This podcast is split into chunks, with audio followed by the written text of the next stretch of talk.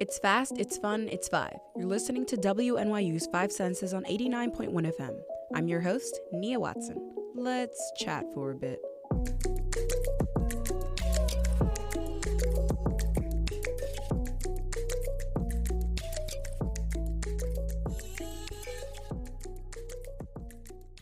Why, hello, listeners of Five Senses. I'm back in the studio for episode 12 after I brought you guys outside last time. I feel like 2022 started just yesterday, but we are already officially in springtime. And we officially have springtime weather where it's either super sunny or a downpour. Every once in a while, we'll get a nice day. And what's the point of spending a nice day indoors? The good thing about living in New York is that I'm surrounded by streets, parks, cafes with outdoor seating, and more places to just enjoy the nice weather. And so today I'm going to talk about my top five places to visit in New York as the weather starts to warm up. And so, what makes a good location? For me, I'd probably say the energy, the people, maybe the smell, and if it makes me want to stay longer. For any first time listeners, I start my ranking at five and work my way down to one, with one being my favorite and my top choice. So let's get started. Fifth place, Bedford Ave, Williamsburg, Brooklyn. So for me, this is the first stop off the L train from Manhattan to Brooklyn and uh, I come here. I'd say every couple months. There, there are a few stores over here that I like. Younger demographic of people, but I have seen some families walking around here. It kind of gives me the same vibe as Frederick Douglass in Harlem, except it's in Brooklyn. There's a lot of stores along Bedford, a lot of food places, high energy, especially when the weather's warm. High energy, people out, people about. The street's pretty busy. I don't go very often. Like I said, I only go every couple months, but I think I'd like to go more. And that brings us to fourth place the piers along the West Side Highway. I came here a lot uh, freshman year, especially Pier 45. I think the piers are one of the best places for golden hour pictures. So as the sun starts to set, I'm going to I'm going to paint a little scene here. As the sun starts to set over the water and the sky is orange and pink and a little bit of blue and it reflects over the water there's like a sparkle, pastels, just throwing words out here. The pastels, the acrylics, the watercolors, literally. The reflection's really, really beautiful and how it kind of shines and shimmers along the ripples. I find very calming, very beautiful, very serene. I did a couple runs along the pier last semester. I'm probably going to start running over there again. It was a very nice way to unwind after a long day of tough classes. uh, I'd say it's pretty touristy, just for sightseeing, looking at the buildings, and at night, just the city lights. I find them very beautiful. And so that brings us to third place Bethesda Terrace, Central Park. So, this is a funny story that also relates to the Cuban salsa class I find myself talking about very often on this podcast. Over the summer when I was looking when I was looking for a Cuban salsa class to take outdoors, I found a few dance schools that were partnered with different parks and spaces across Manhattan. Some would use Midtown, some would use uh, the Washington Square Park area, so I found one that used the Bethesda Terrace area of Central Park. And I had never heard of Bethesda Terrace. I might have seen a picture of it. It does look like something that would be on a postcard, but I found it online and I asked my mom if she wanted to go with me. She's like, Of course. So we took the train down and walked through Central Park. And I genuinely, when I first saw it, I thought I was in a Regency drama. I thought I was in a period drama and that Elizabeth Bennet would walk out any moment.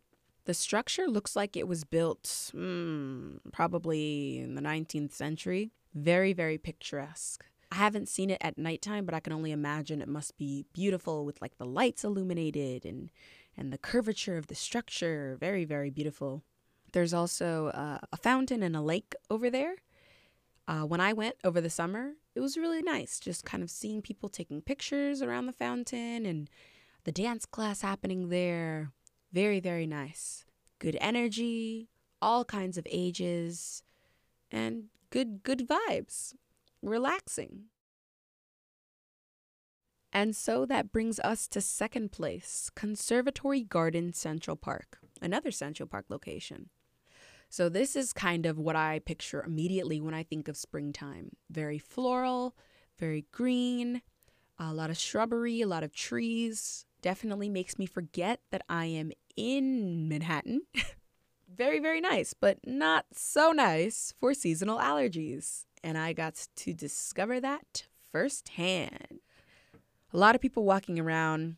I did a few runs here over the summer and near near the area I rollerbladed, but it was a little bit more difficult because the ground is isn't very even. It's very rough. There's this one area with uh, I think a fountain, and it's surrounded by like this labyrinth of shrubbery, with uh, a statue called the Three Dancing Maidens. Kind of when I first saw it, made me think of both the three witches from Macbeth. and also the three Gross sisters from Proud Family. What a throwback.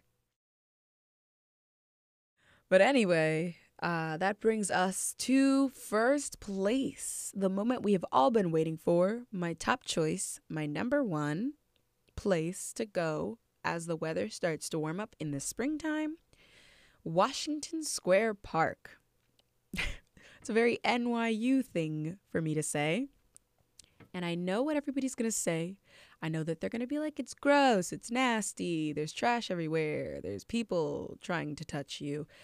I know, but no one can convince me that it is isn't at least a kind of a, a bit relaxing to stroll through the park when the weather is warm and everyone's out playing music and picnicking, tanning and relaxing on blankets in the kind of the green areas, or rollerblading and roller skating. I found it really nice, um, especially after the election. But just seeing everybody come together in the park was the most non New York thing I feel like I've ever seen. Because this image of New York that I have is that everybody's always in a rush, the hustle and the bustle. People are, you know, going where they need to go. No one's really friendly. No one's going to talk to you.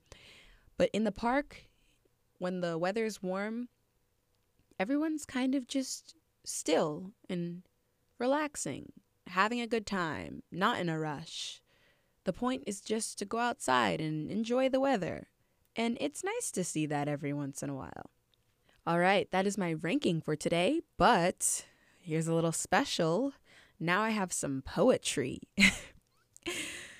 Along the theme of spring and nature, I wanted to read a few lines from April Midnight by Arthur Symons.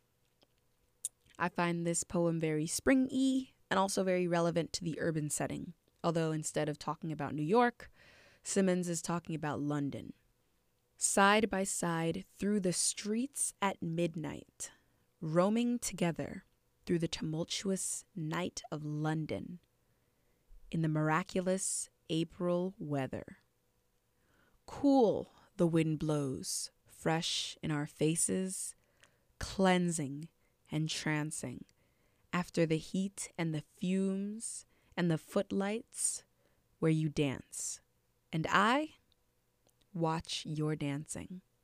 All right, that is it for today. If there's anything y'all would like to hear me rank or talk about on my show, feel free to email me at nia at wnyu.org. That's N I A at wnyu.org. I am super excited to hear from y'all.